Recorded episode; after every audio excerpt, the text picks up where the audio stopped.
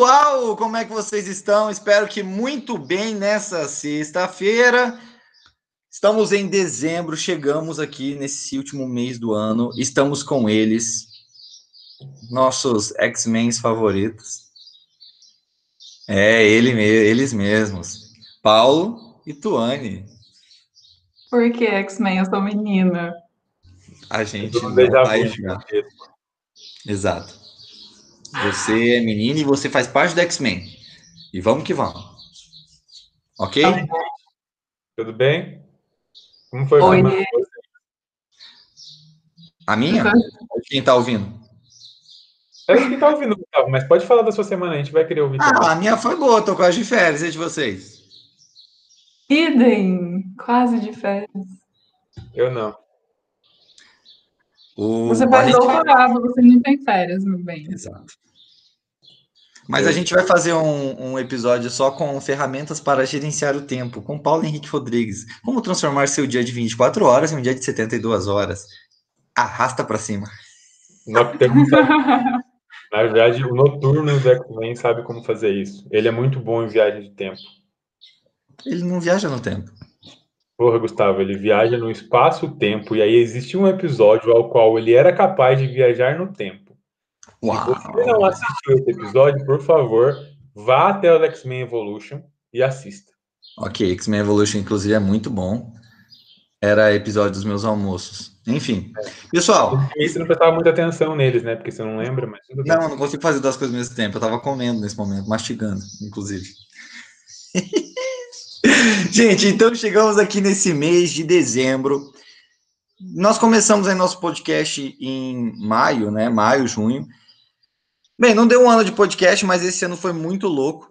É, começamos o ano pensando que se iniciaria de uma forma, fizemos planos, e aí veio a pandemia, e de repente nós formamos esse podcast e começamos a conversar, discutir metodologias e situações em sala de aula que nós não conversávamos. A gente se via todo dia e a gente não tinha muito tempo para falar sobre isso. E eu queria saber de vocês é, como que foi a adaptação dos planos de vocês? Julho, Paulo mandou aqui, foi em julho. Como foi a adaptação dos planos de vocês, né, de 2020, aquela virada de ano que todo mundo faz, metas, enfim. Não, falando sério, como é que foi essa adaptação? Vocês começaram o ano com alguns planos, aí veio a pandemia, é, e como que esse podcast impactou todas essas coisas, o profissional no caso, enfim. Quero saber de vocês Quero saber de vocês é, como é que foi. Ah, foi bem louco, né? Assim, eu não consigo, sinceramente, eu não consigo nem lembrar de como foi esse processo de adaptação. Eu lembro que no início foi bem ruim, é, porque a gente passou para a sala de aula virtual, né? Na verdade, é uma condição totalmente diferente. Eu já tinha tido experiência com o EAD, mas é totalmente diferente é, gravar só uma aula e tentar estar em contato com o aluno, né, como a gente tenta fazer no modelo remoto. E com certeza começar o podcast mudou completamente a minha forma de enxergar e, e trouxe outras possibilidades mas foi uma adaptação constante e continua sendo, né? Porque eu acho que a gente não encontrou a melhor forma de fazer e provavelmente nunca vamos encontrar, porque estamos em constante mudança, né? Mas foi legal esse processo de encontrar outras formas de fazer. Sabe o que eu enxergo de positivo?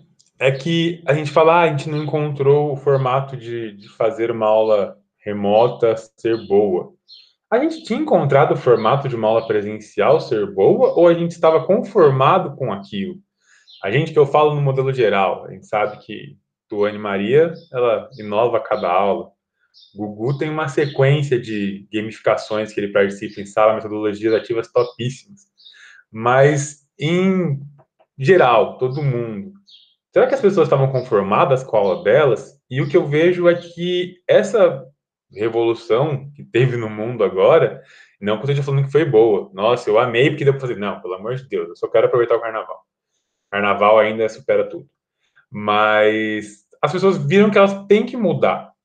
E quando a gente for para o modelo presencial novamente, se é que ele vai existir como era antigamente, a gente vai ver que vai precisar mudar, a gente vai ver que tem muitas coisas que eram aceitas o ano passado que não vão ser aceitas no ano que vem, que não tem como você retroceder.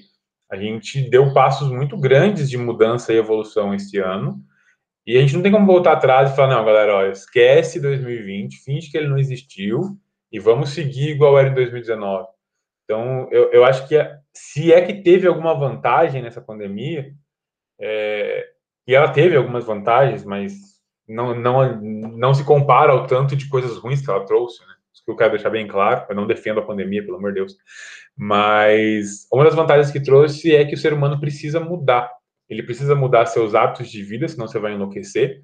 Se você ficou em casa e não fazia um exercício, não tinha um tempo para você, não medita, não lê, não, você vai entrar em pânico, porque você não sabe fazer nada consigo mesmo. E eu era uma pessoa assim, então eu tive que mudar, tive que aprender que eu me basto, por assim dizer, e que por mais que eu precise de pessoas, de amigos, eu consigo aproveitar a companhia de mim mesmo nesse momento. E a gente precisa pensar no profissional também, né? O que eu quero ser, o que eu sou e o quão distante eu estou de alcançar esse objetivo e o que, que eu tenho que fazer para modificar isso. Então, a gente vai testando. Não existe uma regra, não existe, olha, faça isso que vai funcionar. Para qualquer profissão, para qualquer situação, na verdade, né? Se você é estudante e acha que tem uma regrinha que eu vou sentar e estudar três horas por dia, que vai dar tudo certo, não, não vai funcionar. Se você é estudante e vai falar assim, ah, o meu amiguinho, ele estuda vendo vídeo no YouTube, eu vou fazer igual dele. Não, porque talvez você não consiga aprender desse jeito. Talvez você precise escrever, talvez você precise só ouvir, talvez você precise enxergar, ver.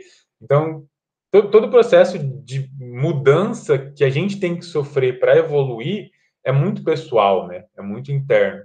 Mas a gente percebeu que é necessário, que não dá para ficar estagnado. Então, eu acho que a maior mudança de perspectiva que eu tive nessa pandemia foi, primeiro, eu preciso estar sempre em evolução, segundo, eu preciso fazer coisas que eu mesmo me baste, ou que eu consiga estar bem comigo mesmo, porque, sei lá, porque precisa. É, para mim, isso de ficar sozinha, estar bem sozinha, foi a parte mais tranquila, porque eu já vivo dessa forma há algum tempo, assim, né? É claro que, que a gente sente falta de estar próximo dos amigos e tudo mais, mas isso de reservar um tempo para si sempre foi é, muito importante para mim. Eu preciso disso, então essa parte não foi tão ruim. Foi ruim ficar longe da família, dos amigos e tudo mais. Em relação a essas mudanças, a gente viu isso em todos os setores, né? Não só na educação, não só nas nossas aulas. E eu vejo que é, muitas empresas, por exemplo, viram que não tinha necessidade de ter um escritório físico gigantesco, porque o home office funciona muito bem, até melhor do que o trabalho presencial e tal, sem contar economia de gastos e tal. Eu vejo que algumas é, já enxergaram isso e evoluíram, mas outras só se adaptaram durante a pandemia e já voltaram para o modelo tradicional. Então, eu não sei se as mudanças realmente vão ser, essas melhorias realmente vão ser implementadas, ou se as pessoas só viveram da forma, estão vivendo durante a pandemia da forma, dessa forma diferente, inovadora, porque é necessário, e depois vão voltar a fazer mais do mesmo. Né? Então, não tenho uma visão tão romantizada, digamos assim. Eu nem vou entrar no âmbito da vida pessoal, porque meus planos não saíram de acordo, mas nada a reclamar sobre isso, literalmente. Enfim, vou focar só no profissional, porque senão. É... Gente, então assim, eu realmente, eu lembro quando eu comecei o ano, eu falei, nossa, fazer umas paradas diferentes. Aí veio a pandemia e meio que me obrigou a realmente fazer algumas coisas diferentes. E demorou um pouco. Mas uma das coisas que ficaram muito marcadas vendo vocês falarem, eu lembro que nos nossos primeiros episódios que a gente falava sobre metodologia ativa, a gente falou sobre essa questão que tinha que ter coragem de colocar uma, fazer uma coisa diferente em sala, porque vai dar errado e tudo mais. E de repente a gente está numa pandemia que toda semana tinha uma ferramenta nova no Meet, tinha uma ferramenta nova que o pessoal estava usando, tinha o colega que fez uma metodologia diferente que dava para fazer, e aí, literalmente, a gente estava. É, não estava muito aí se estava dando, se deu, se a gente ia fazer certo ou não. A gente ia lá e tentava. E tentava, e se desse certo, beleza, a gente repetia, se não desse certo, a gente viu que deu errado. Mas o, a questão do, do medo de fazer dar errado, de dar errado, a gente deixou para lá. Pelo menos foi uma coisa que é, eu deixei para lá. Então, quando não dava certo, pô, gente, ó, não foi tão legal e tal, tô vendo que não tá legal, o que, que dá para fazer diferente? E acabou. E antes a gente tinha um, um, medo gigante de chegar numa sala, fazer um debate, sei lá, uma gamificação e não dar certo, e você se sentia o pior profissional do mundo. Então isso acabou ficando de lado, porque a gente sentiu que tinha essa necessidade, era necessário sair daquele modelo. E é engraçado, porque todos os setores tiveram mudanças, ok. Mas todos os setores tinham mudanças ao longo dos anos, e o setor da educação era um setor que não que não apresentava nós em sala de aula, claro, é, é desse âmbito que, eu me refiro. A gente não, não mudava.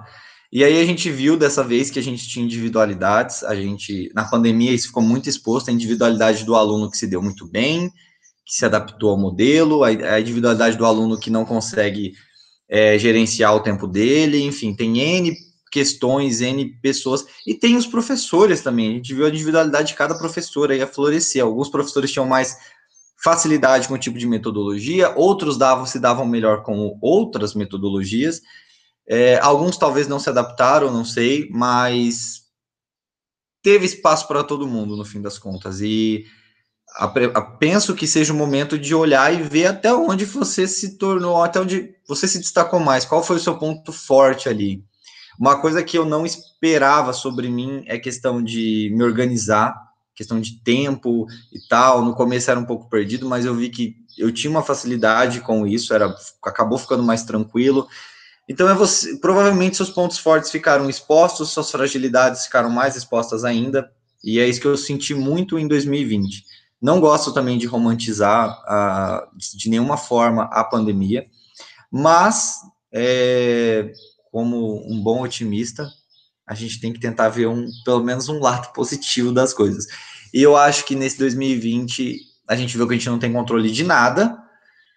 E o que aparece a gente tem que se adaptar. E eu pelo menos percebo que nesse podcast me ajudou muito ao processo de adaptação, porque eu não sei vocês, talvez em qualquer profissão aconteça isso, qualquer empresa de vocês estarem do lado do seu amigo, do seu colega de trabalho, vocês trabalham oito horas por dia, um do lado do outro, e você não sabe que o seu colega tem as mesmas dores profissionais que você. Então você cruza com ele no café, ele tá dando risada, mas ele tá passando o mesmo perrengue que você, e ele tem a mesma percepção de achar que só ele tá passando por isso. Então acho que esse podcast ajudou muito nessa questão da comunicação, de ver que pessoas que eu encontrava no corredor, é, que eu convivia mais tempo, que é o caso de vocês. A Tuane, a gente começou a conviver um pouquinho antes da pandemia, né? É, a pandemia ajudou a, a aproximar. É, tinha essas mesmas questões. Isso tudo começou em reuniões de trabalho, né? Que a gente sempre falava, só que o assunto nunca fluía por algumas questões que não vem falar, não convém trazer aqui.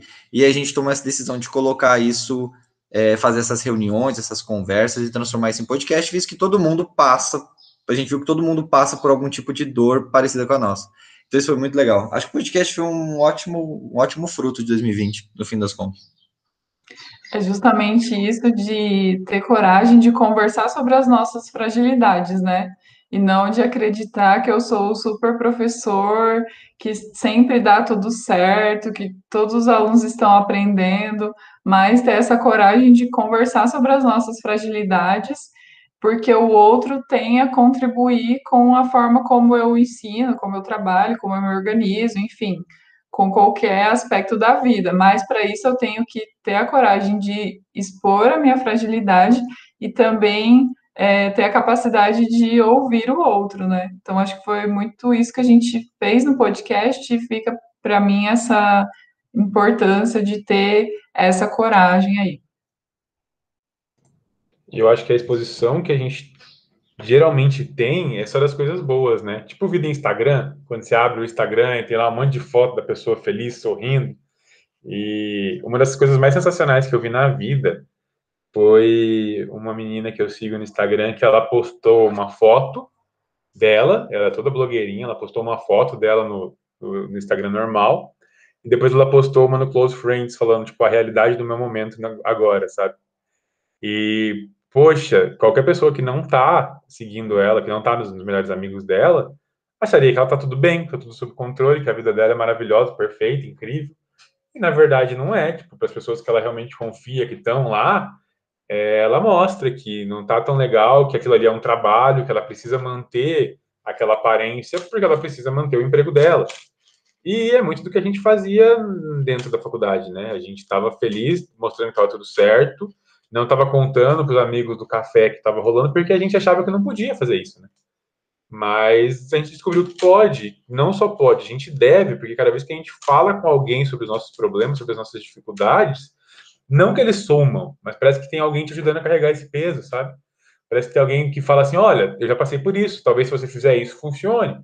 Ou, putz, não conheço isso, mas vamos estudar junto, vamos pensar numa posição junto. Então, compartilhar sempre foi a melhor solução, né?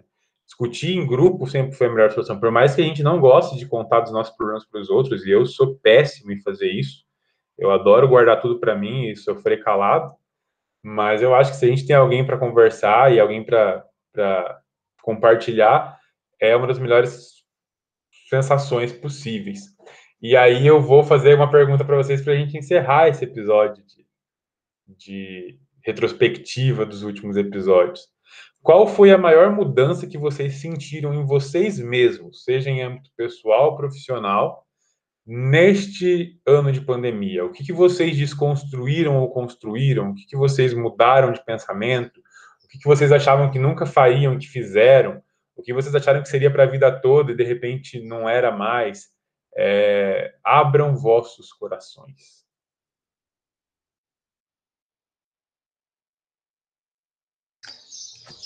Meu, eu só abri o microfone porque a Tony não abriu. eu tava esperando. Gente Obrigada. velho. Ô, vou falar para vocês. Se começar a falar aqui, dá, dá um podcast só disso.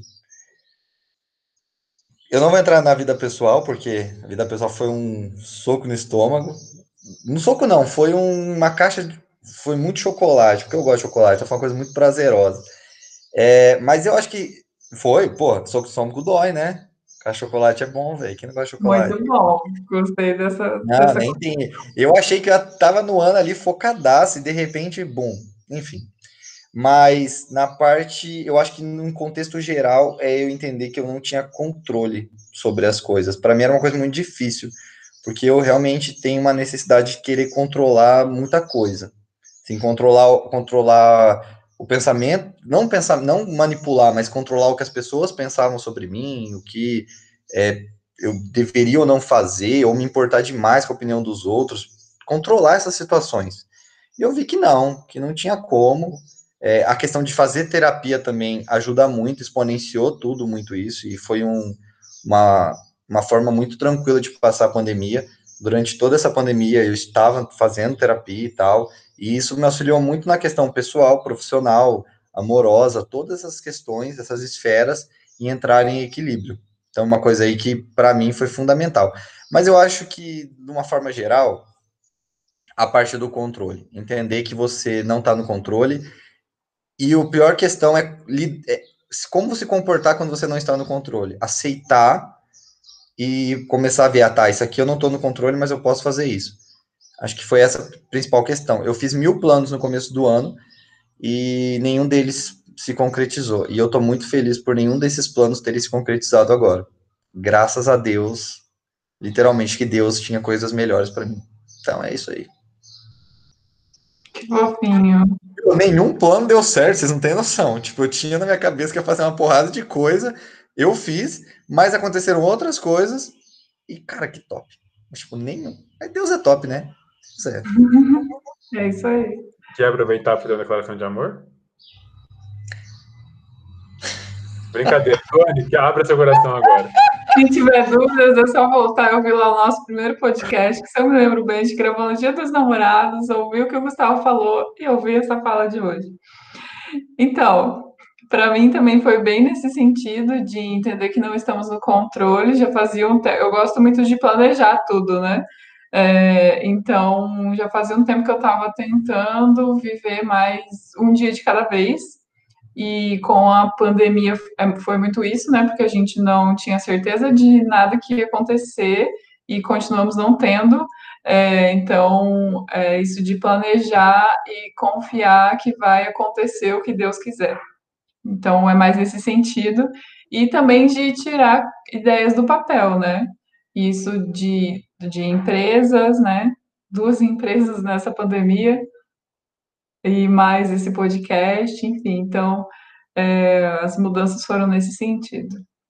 E você, Paulo Henrique Rodrigues? O meu vem de desencontro ao pensamento de vocês, totalmente, assim. É, enquanto vocês eram todos controladores e organizados e, enfim, eu sempre fui meio relapso, assim, não meio relapso, mas eu não gostava de pensar muito no futuro e nas consequências disso, sabe? Então eu vivia um dia de cada vez, sem me projetar. Ah, hoje eu tenho, eu tenho tantas coisas para fazer, vou fazendo.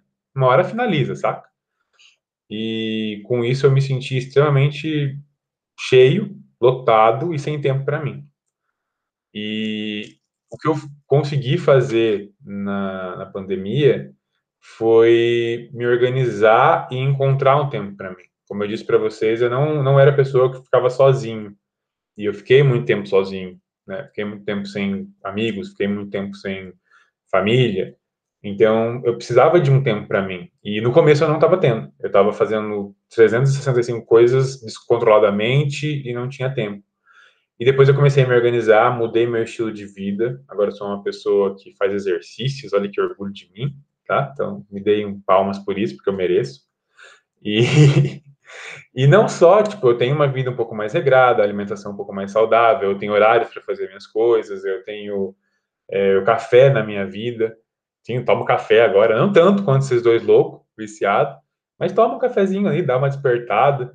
Então, tem muitas coisas que eu não fazia e que eu faço agora e que me deixaram melhor. Então, eu acho que talvez a mudança mais drástica seja em estilo de vida tanto pessoal quanto profissional, que eu realmente não consigo separar um do outro. Para mim, os dois são muito interligados.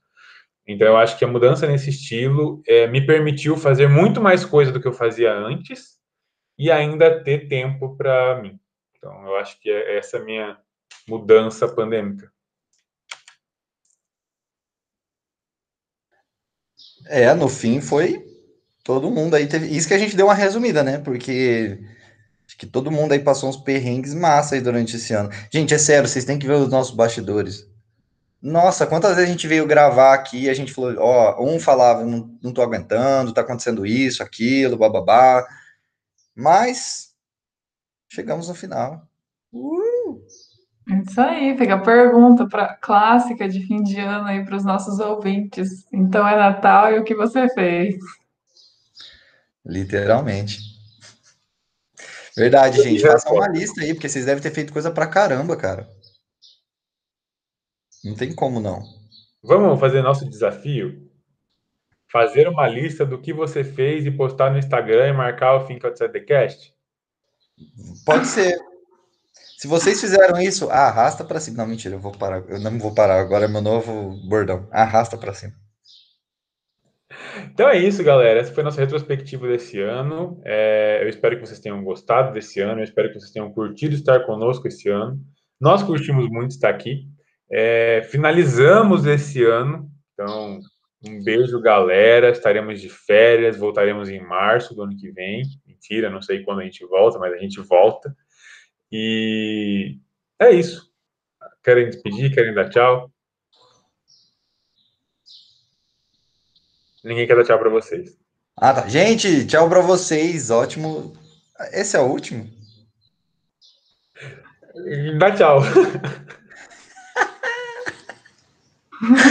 gente, eu tô dando Talvez a gente volte Talvez semana que vem. Amanhã, semana que vem, o mês que vem, quem sabe. É, ninguém sabe. Nem a gente.